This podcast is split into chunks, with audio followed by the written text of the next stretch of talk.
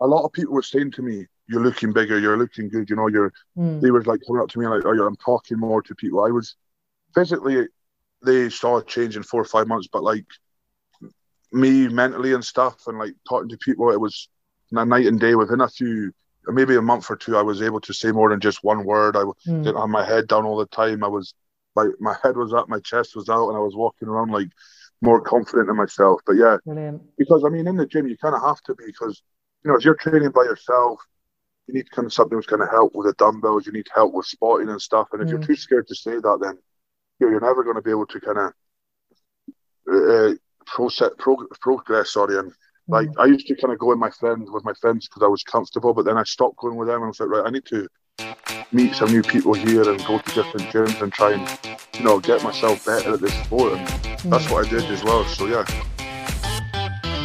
Welcome to the trailer for episode 10 of the Real Life Sports Show with me, Sam Adams. In this episode, I speak to the world's strongest man, Tom Stoltman.